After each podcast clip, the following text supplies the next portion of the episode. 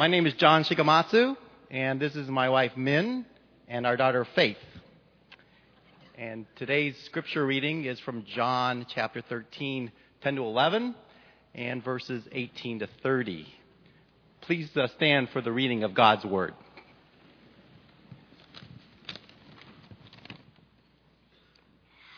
Um, Jesus answered, Those who have a bath need only to wash their feet. Their whole body is clean, and you are clean. Though not every one of you, for he knew who was going to betray him, and that was why he said not everyone was clean.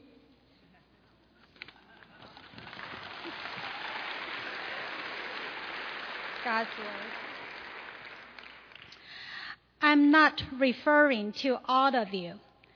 I know those I have chosen but this is to fulfill this message of Scripture. He who shared my bread has turned against me. I'm telling you now before it happens, so that when it does happen, you will believe that I am who I am. Very truly, I tell you, whoever accepts anyone I send accepts me, and whoever accepts me accepts the one who sent me. After he had said this, Jesus was troubled in spirit and testified, Very truly I tell you, one of you is going to betray me. His disciples stared at one another, at a loss to know which of them he meant. One of them, the disciple whom Jesus loved, was reclining next to him. Simon Peter motioned to this disciple and said, Ask him which one he means.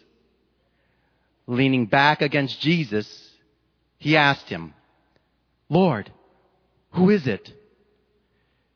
Jesus answered, It is the one to whom I will give this piece of bread when I have dipped it in the dish. Then, dipping the piece of bread, he gave it to Judas the son of Simon Iscariot. As soon as Judas took the bread, Satan entered into him. So Jesus told him, What you're about to do, do quickly. But no one at the meal understood why Jesus said this to him. Since Judas had charge of the money, some thought Jesus was telling him to buy what was needed for the festival or to give something to the poor. As soon as Judas had taken the bread, he went out, and it was night. This is the word of the Lord. You may be seated.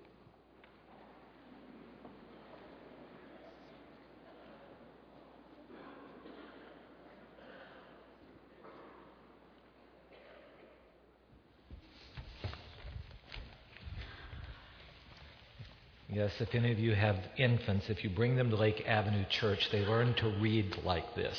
Just, uh, Dana and Devin.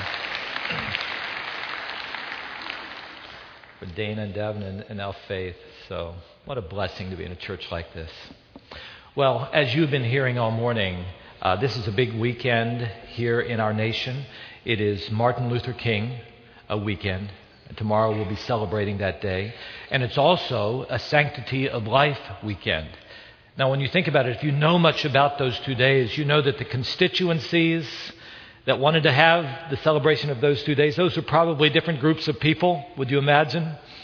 And yet, when you really think about it, the point that I make every year is that when you think about the principle underlying both of those days and these celebrations, it really is the same one. These days are calling us to open our eyes, uh, to see that in our nation and in our world, that human life is often devalued or treated unjustly or discarded. Um, sometimes, as Dr. King made so clear to us, sometimes it happens simply because of a past or because of uh, externals like skin color. Um, what, what's been happening in the last month as I've been reading what's happening in the world is that there are large and growing groups around our world who are willing to take life and even argue that it's okay to take human life simply because of their uh, radical Islamic uh, convictions. That, that, well, retaliation is okay because of all that's happened to us and because of a cause that is being furthered. Um, when, when Sanctity of Life Sunday is thought about, uh, the issue that gave rise to that, of course, is the acknowledgement that so much human life that is still in the womb is devalued and, and, and even destroyed. Uh, I was reading an article this week about how some perceptions on that are changing among younger generations.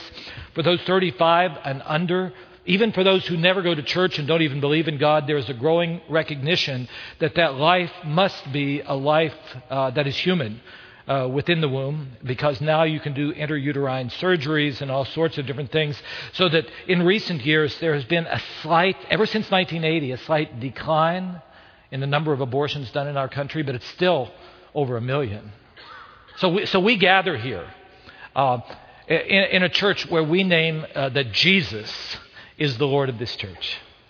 And the Bible tells us that uh, He is the one through whom all was made, including every human life and that human life is created to reflect His image.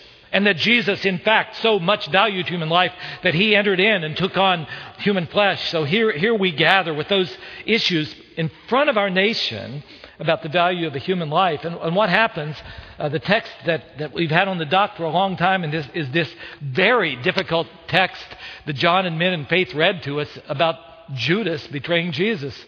I'll tell you, I thought, well, I need to pick a different text. First of all, it's really hard to preach about. And secondly, what on earth does it have to say about the value of every human life in the eyes of God and how we as a church family wanting to honor Jesus, how we should live in the midst of a time like this? So I thought, I'm just going to give that to Pastor Jeff and let him preach on that someday. I'm going to take a different one, like Psalm 139 or something. But I could not get away from the fact that, first of all, this text is absolutely powerful. And, and second, that it has something to say to us about what a church should be in a world like this. And so I've been preparing this message all week, just praying, Father, help me to see what this has to say about the value of every human life in our community and in our world, and what you would have us to be as a church. So I came back and I started reading John 13 again. That's where we've come. Now, if you're visiting with us, you weren't here last week what's happening for five chapters from chapter 13 to 17 that we're going to be looking at for the next several months. We're looking at this last day of Jesus' life. Um, he's meeting with his 12 disciples, his closest associates, and he is telling them how they are to think and to live in this very difficult world where things happen like I've been talking about here. How they are to think and live and to represent him.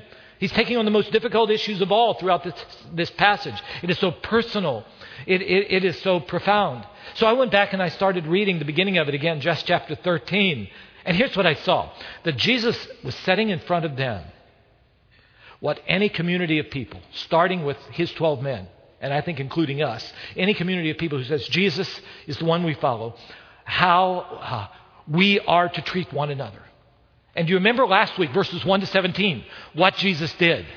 Uh, he had them gathered. They were reclining on the table. They hadn't had their feet washed yet. He took off his outer cloak. He only had on the clothes of a slave. Um, and, and then he did what only a slave would do for them. He washed their feet. And, and it was pointing to something so much bigger. It was pointing to what he would do very, very soon. Becoming a slave for all of us, the sinless one being willing to take our place and offer us forgiveness so that we could be cleansed. Hallelujah. I love this. Cleansed of our sins. And then the powerful part of that is what he said to his disciples, and it really comes through and says to us. Now, you have seen what I have done, he said, and you call me your Lord and Master. So now, you must do to others as I have done to you. Do you see the vision of a church, the dream uh, of a church that Jesus is giving to us? It is a place where people look out for one another, a, a place where people value one another, a people, a place even where we serve one another as Jesus has served us, regardless of external matters, regardless of background or age. Do you see that? Then, when you come down to verse 31, if, if you have a Bible in front of you, you can even take out your phone app if you want. If you want to go down to verse 31, You see that what he had illustrated through washing feet, in verses 31 to 35, he turns it into a command. He, he says, Now, let me tell you, a new command I give to you. You must, in this world, you must love one another. Uh, as I have loved you, you must love one another. How will this hurting and watching world ever know that you truly are my followers and that this message is true? This is how, when they watch you and they see you loving one another. So I hope you see it this, this vision of a church, this, this vision of a community in this hurting, imperfect world. Would increasingly, we would become a, become a place where people serve one another, even as Pastor Jeff was talking about, in small and great ways. And where, where, where love is, going to go across those natural divisions that separate people in our world. And the people will see it and they say, There must be a God. And they'll know that we are truly Christians. Now, so you have that, don't you? These two different sections. Right in the middle, we come to the text we're coming to today. As he is laying forth this vision of what a community is supposed to be when Jesus is the Lord, a love filled, trust filled community of people serving one another. What we have here is the tragic story of one of Jesus' closest associates, one of the people that he had washed his feet, one of the people he would die for, um, deceiving him, breaking trust, and even betraying him. Do you see it? Jesus knowing that this was going to be hard for his disciples later uh, when they saw him on the cross knowing that, that what was supposed to characterize a, a, community where Jesus is Lord was supposed to be love for one another, he knew that this act of one of those people that he had invested his time in and had mentored, of, of his deception and lovelessness, could destroy everything that the church was supposed to be. It's why I've called this the power of deceit. The power of deceit. It seemed like it had the power to undermine everything. If the world is to know that we are his followers by our love for one another. What would they say when, uh, when they would say, Oh, look, if he couldn't even get 12 men to, to love one another, how is it possible you're going to have a worldwide community where people live trustworthy and love filled lives? Do you see this? Now, let me, let me stop for just a moment. This was not simply something that had relevance uh, to these 12 disciples. I've been a pastor for so long and one of the things is I'm in our neighborhood, or when I talk to sometimes uh, students who are now in college who aren't going to church anymore, and I ask them, why, why aren't you coming? More often than any other single reason that is given is this because when I was in the church at some point, uh, I experienced lovelessness or, or, or deceit, hypocrisy, and even betrayal. And in seeing that, the just conviction is it can't be true. If, if what Jesus is going to do is, is to change people and transforms people's lives into loving, trustworthy people of integrity, and, and you see that kind of thing and you experience it personally, uh, then, then, that's why I, I, I just can't go. Now, let me tell you, if you're a person who knows folks like that or you feel that way yourself, uh, the thing I want you to hear today is that Jesus experienced that personally. He experienced that personally one of his innermost circles uh, proved to be trustworthy, uh, not trustworthy, and proves to be a betrayer. And, and Jesus knew it was going to happen. And yet, here I want you to notice this too that um, once uh, he had left, knowing, Jesus knowing what he was going to do, go out and betray him, Jesus still had a hope for the, his people and for the church. He still turned back to his followers and says, I'm not going to give up on you. Now, I've got to tell you this. You must love one another. One of you will betray me, but you must love one another. This is how the world is going to know that you are my followers. Now, I've often asked myself, why is it that when people see deception and distrust and outside in the world, that, well, they're shaken, but it doesn't sort of shake them at the roots, but in the church it does. And, don't you think a part of it is the expectation that God is going to. Uh, fix us faster than he seems to be fixing us. you know, people don't fix fast. and the beauty is that, that Jesus doesn't give up on us.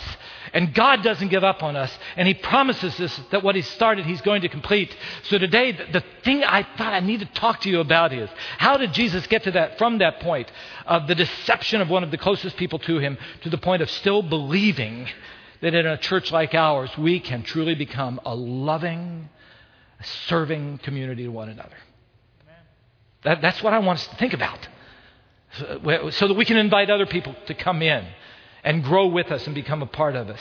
What does the life of Jesus teach us about how we live in the midst of broken trust in this world because we see it so often? Okay, so make note of it. I'm going to let John uh, just walk us through it. If you have your Bibles, just, just go right through it. I'm just going to let him walk us through this report of how Jesus got to that point. The, the first thing is this that Jesus wanted them and us to know that as destructive as betrayal and distrust and lovelessness is, even that cannot thwart the beautiful plan of our God, whose plan is to make all things right.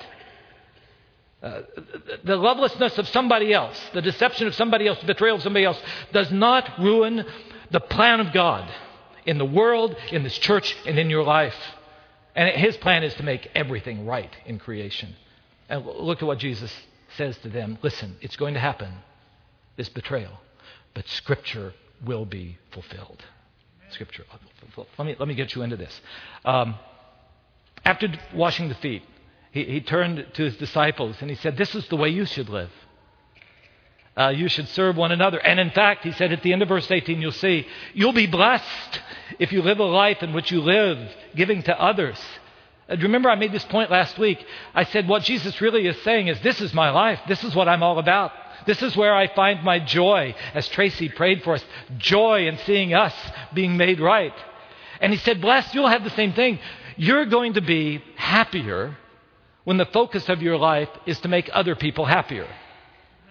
You're going to enjoy church more when the main thing that you hope for is that the interests of others will be met before your own. Now, when Jesus said that and when I preached it, did any of you believe it? This is just not at all what our world says to us. But that's what he says. When you learn to live this way, well, you're going to find your happiness. You're going to find your life. Life is found in serving as I have found. But then he has to stop. He says, But I have to tell you, not all of you are going to be blessed. Uh, not all of you will find a life through service. And, and his phrase is, Not all of you are chosen. Now, you've got to listen to me very carefully. Balcony 2.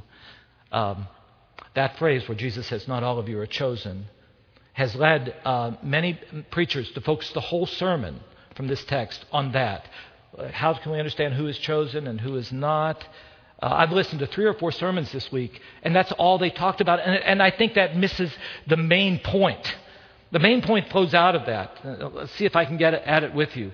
What Jesus is going to be saying to them is this listen, something is going to happen to you that when it happens, it, it's going to shake your faith. But, but I want you to know this that God is still at work. God has chosen a plan that is going to happen. And even though, even though things are going to happen that seems like God is out of control, don't you believe it? Uh, when this happens, I want you still to trust me. I want you to still stick with me. I want you still to believe. And he does this in two ways. Uh, he first of all takes them back to Scripture. He says, Now, this Scripture is going to be fulfilled. And the text he takes them to is Psalm chapter 41, uh, verse 9. Let me see. Is that verse? Does he do that in verse 18, I think? Um, there it is. Uh, yes.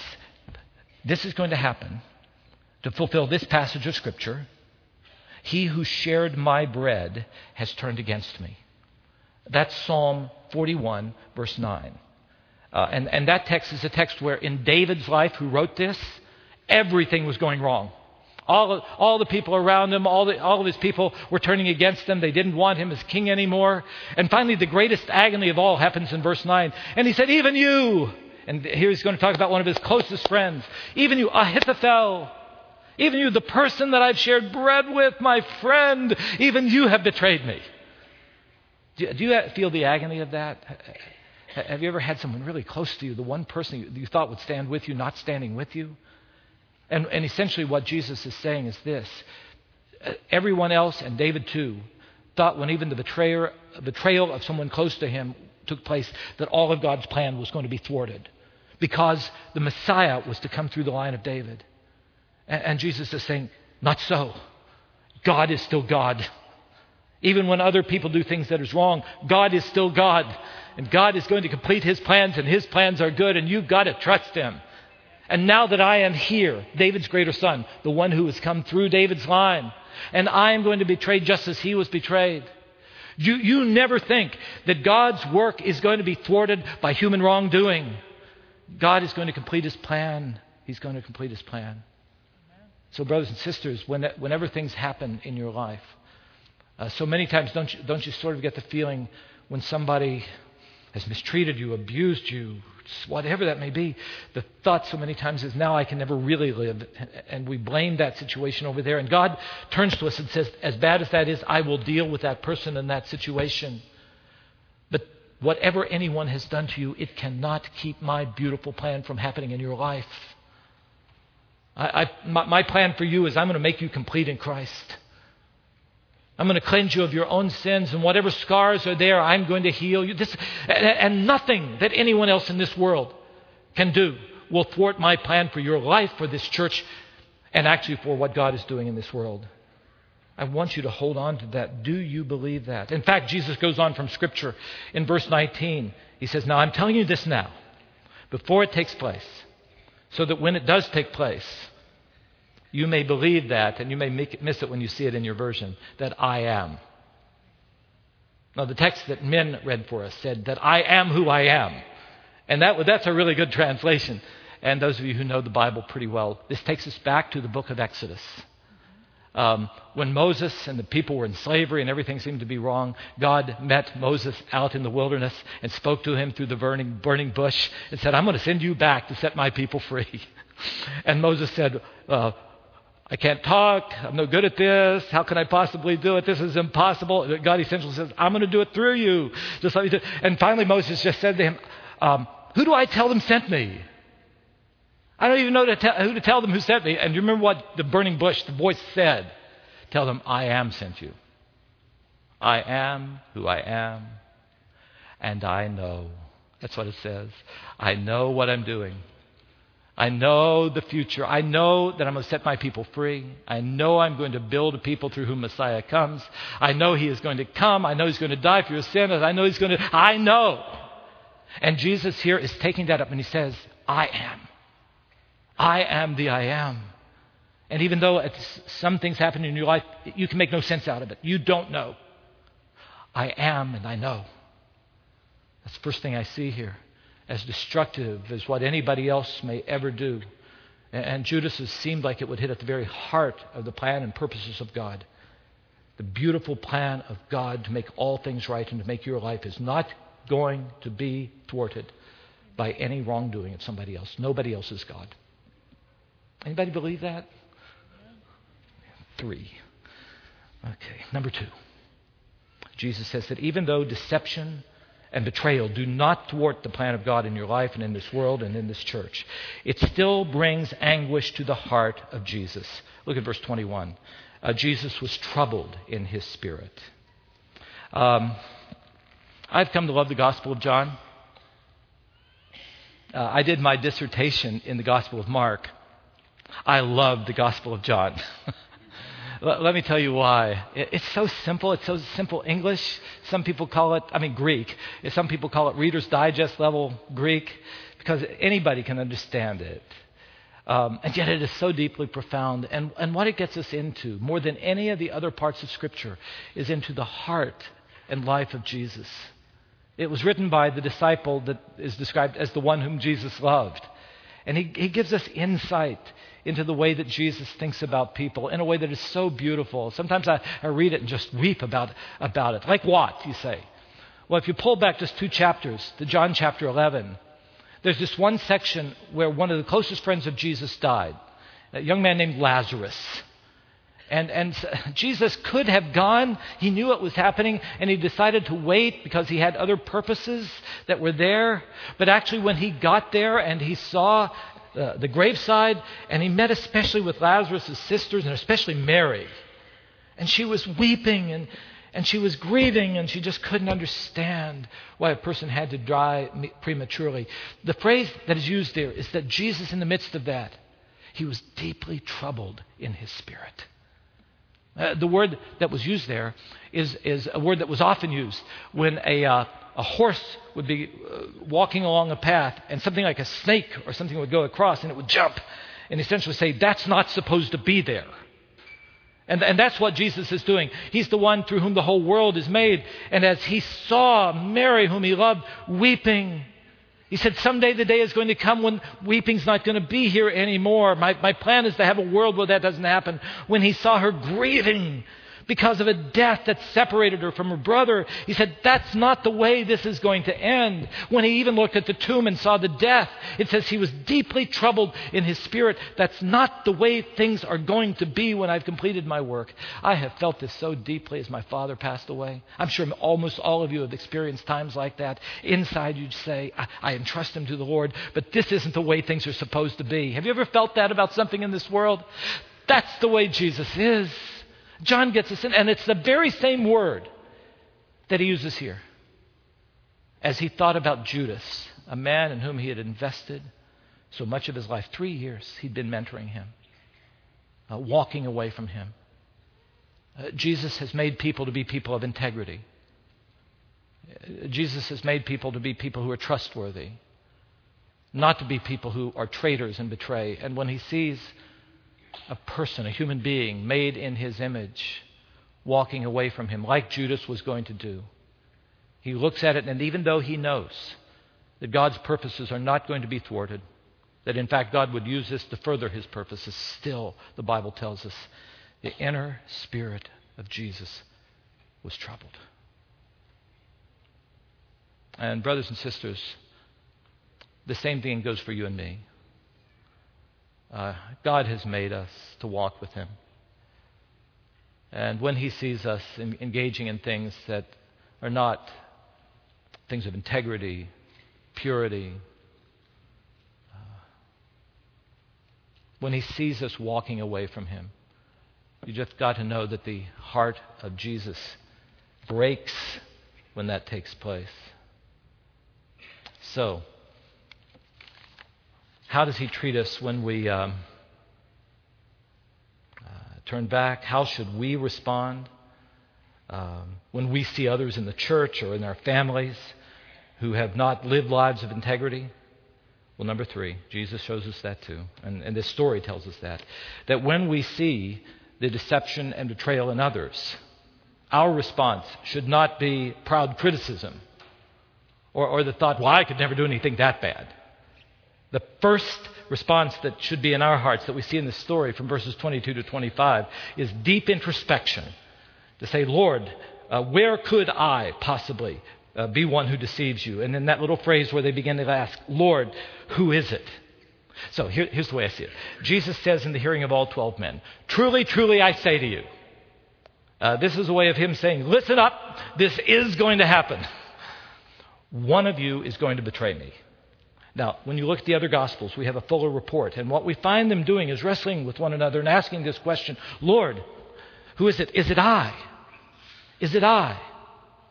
And when you read the way they do it, it, it becomes very clear that each one of them could see in their own lives the seed of something that could lead to that kind of deception and betrayal. It means that the, the, first thing that they did was not to look out and say, wow, there's somebody really awful here. But they thought, it could happen in and through me. It's one of the few times in the entire Gospels that the disciples seem to respond in the right way to the things that Jesus is saying. And so, too, whenever we see wrongs in our world, often our first thought is, oh, that world out there is so awful. Look at all the awful things that non Christians are doing. And the first thing we should do, we should dare not ignore the evil that is in the world. But the first thing that you and I have to do is to look inside ourselves and say, Lord, is it I?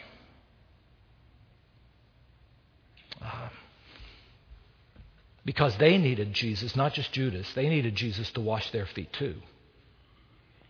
Um, they needed Jesus, the sinless one, to die on the cross for them too. And the same, they were all recipients of God's mercy, and so are you, and so am I. And so, in a church like that, as I've so often said, whenever we have recognized this, there's no way a church like ours, where Jesus is Lord and we have read this, there's no way we can be proud. There's no way we can be self righteous. It's just not possible. Because whenever we see the evil in our world, we look inside of ourselves and say, There, but for the grace of God, go I. So, so, that whenever we have a church gathering, it should be a place that just welcomes people and says, There's hope for any of us. And when sometimes, as does happen, one of us has failed seriously, uh, the Apostle Paul takes a text like this and applies it to another church, Galatians 6, and this is what he said we should do. Brothers and sisters, so if anyone is caught in any transgression, any sin, and, and, this idea of being caught in is it's become public, people know about it. It leads to that kind of brokenness in families and relationships and in the church that that always, when that happens, he says, you who are spiritual, you who haven't been caught up in that sort of thing, you should kick him out of church. I'm just, anybody listening? You should act like I could never do anything like that. What a rotter that person is. Do you ever notice what Paul says? You who are spiritual should restore him in a spirit of gentleness. And keep watch on yourself, lest you too be tempted. Lest you too be tempted. Now, specifically, when I think about this, I think you and I, when we gather in church and read this, these couple of verses, we should look for those areas of our life that if they came out, they would break trust with people that we love and perhaps would even dishonor God. And if you ask me, Pastor, what kind of things uh, might those be? Let me give you the biggest clue that I can give you. What are those things you try to keep hidden from the people that you love? So that when that person that you love walks into the room, you slap that computer shut because you know that what's there would, would break trust. What is it that you don't want to see text that might be on the phone that you don't want anybody? What is it that is hidden? Because when those things remain hidden, they're usually hidden because we know they would break trust. And as I speak, if the Spirit of God brings some of those things to your mind, I just urge you to even now confess those to the Lord. Say, Lord, set me free. I want tomorrow to be different from yesterday. And when there's been a pattern that has taken place a long time and, and you confess that, do you think Jesus will receive you? I declare to you on the authority of the Bible, He will. He has not given up on you. And how do I know that? Why am I so sure of that today as I preach to you? Because number four, Jesus is long suffering. Anybody know that word? You have to be a long-time churchgoer to know that word. it's an old word from the King James Version, but I'll come back to it. And as one who is long suffering, he continues to offer grace to the worst betrayer, and he continues to do it to the very end. And this all comes out in this interchange that happens between verses 26 and 30, in which Jesus dipped the morsel of bread uh, into the wine and gave it to Judas. Now, let me, let me help you to understand this. So much of the Exodus event is going on in this. I don't have time to talk about that much, but this place you have to see it. Um, when, in Exodus 33, Moses had been walking with God for a long time. And, and, and um, God knew everything about Moses. Uh, but finally, in chapter 33, uh, Moses says to God, God, we've been walking together for a long time and many things. You know everything about me, but I don't know, even know your name. Lord, tell me your name. And so God says, I will. Which, in, in, among Jewish people, to tell the name means to tell people your character, what you're like.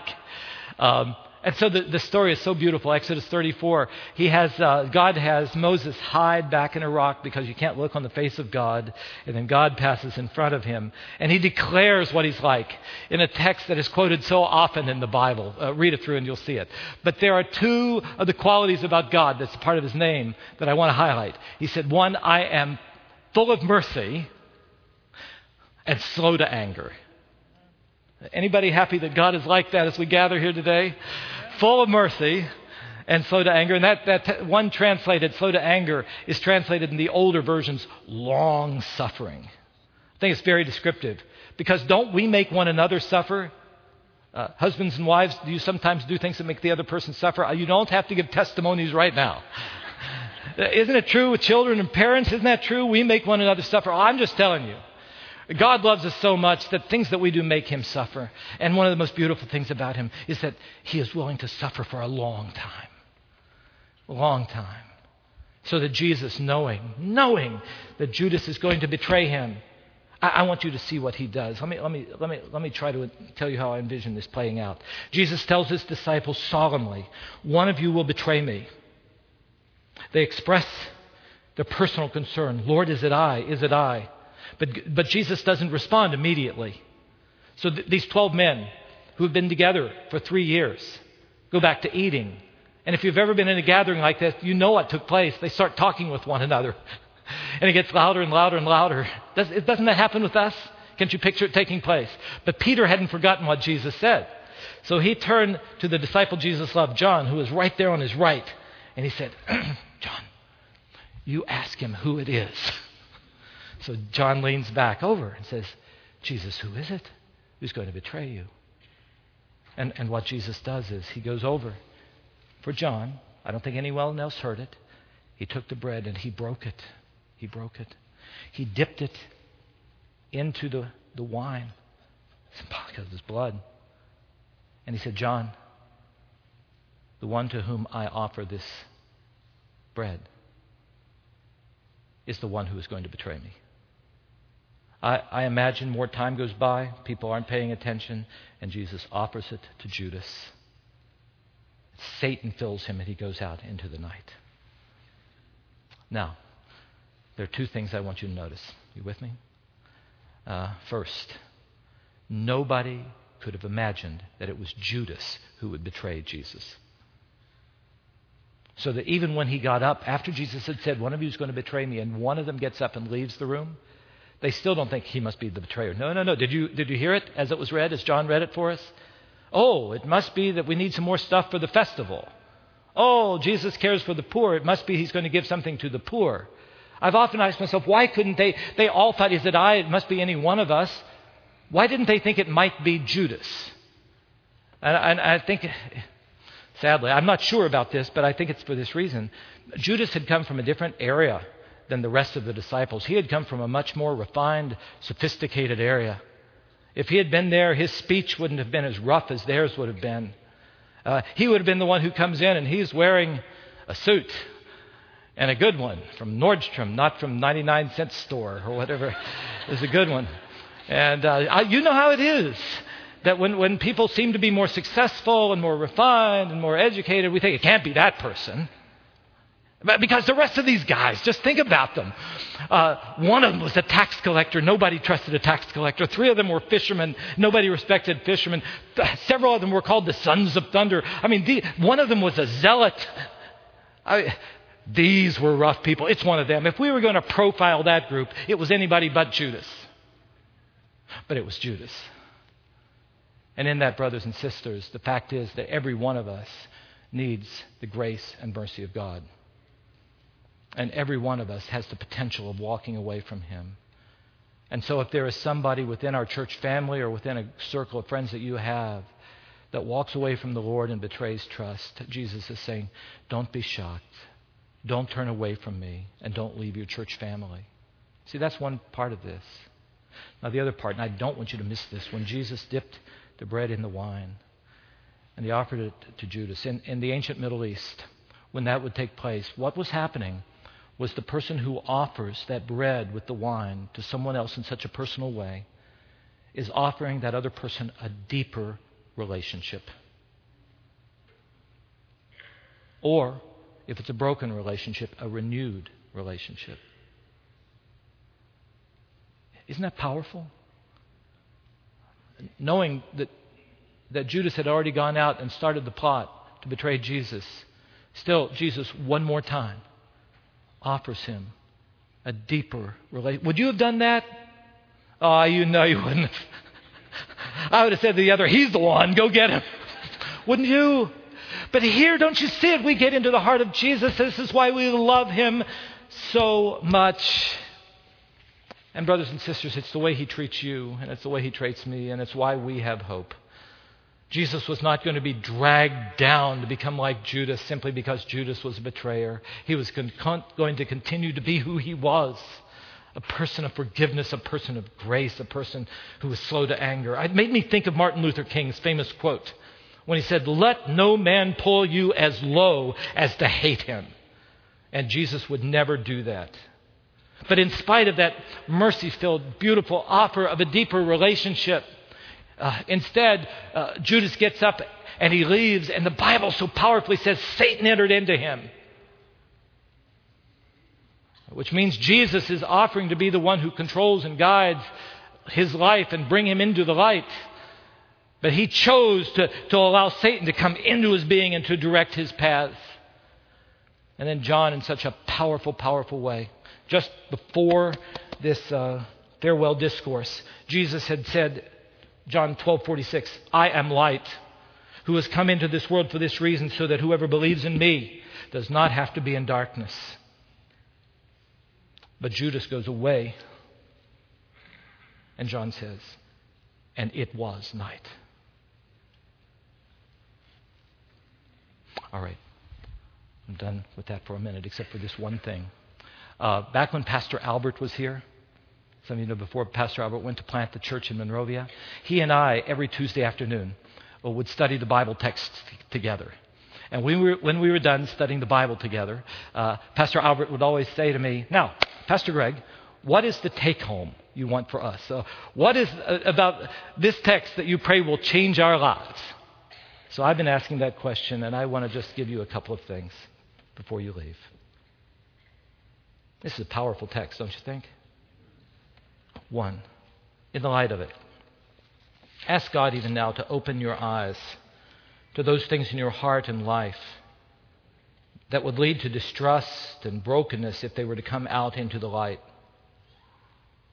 That if something that you've been keeping hidden and engaging in would come out, either God would be demeaned because people know that you're a churchgoer and a Christian, or perhaps a relationship in your family or a friendship would be broken. I've been thinking about that famous Emerson quote uh, sow a thought, uh, reap an action. Uh, sow an act, and you reap a habit. Sow a habit, and you reap a character. Sow a character, and you reap your destiny. There may be some of that in your life where there's hiddenness that may still be at the, the level of a, just a thought it may already be that you've begun establishing a pattern. I just pray even now that you will confess that to the Lord and ask Him to cleanse you and to set you free. And I want to declare to you on the authority of the Bible that Jesus and the power of the Holy Spirit He gives to you has the power to liberate you. He promises that He will forgive you. He also promises that He will make tomorrow different from yesterday. So I pray that you will deal with that right now. Deal with that right now before it becomes so entrenched that your destiny carries you not toward receiving Jesus, but toward being controlled by Satan. Second thing I hope you'll take home with you. If you've come to church and you have felt betrayed or deceived by someone, especially within the church, I want you to, to commit that situation and that person to God. And ask God to give you wisdom to know what you should say to that person and uh, the courage and the love to say it in the right way. Now, hear me out. Uh, if that person has abused you and does violence, don't go into that situation. Pray for that person. Uh, maybe someone else would, should go on, on your behalf. But uh, the thing I want you to hold on to is this powerful message that there is nothing that anybody in this world could do to you that will absolutely destroy what God wants to do in your life. God is greater than any wrongdoer. God has a plan for you. He will fulfill it. And I want you to trust Him again. I want you to trust Him again. And then three, and you'll probably say, well, I expected a pastor to say this, but I'm going to say it anyway.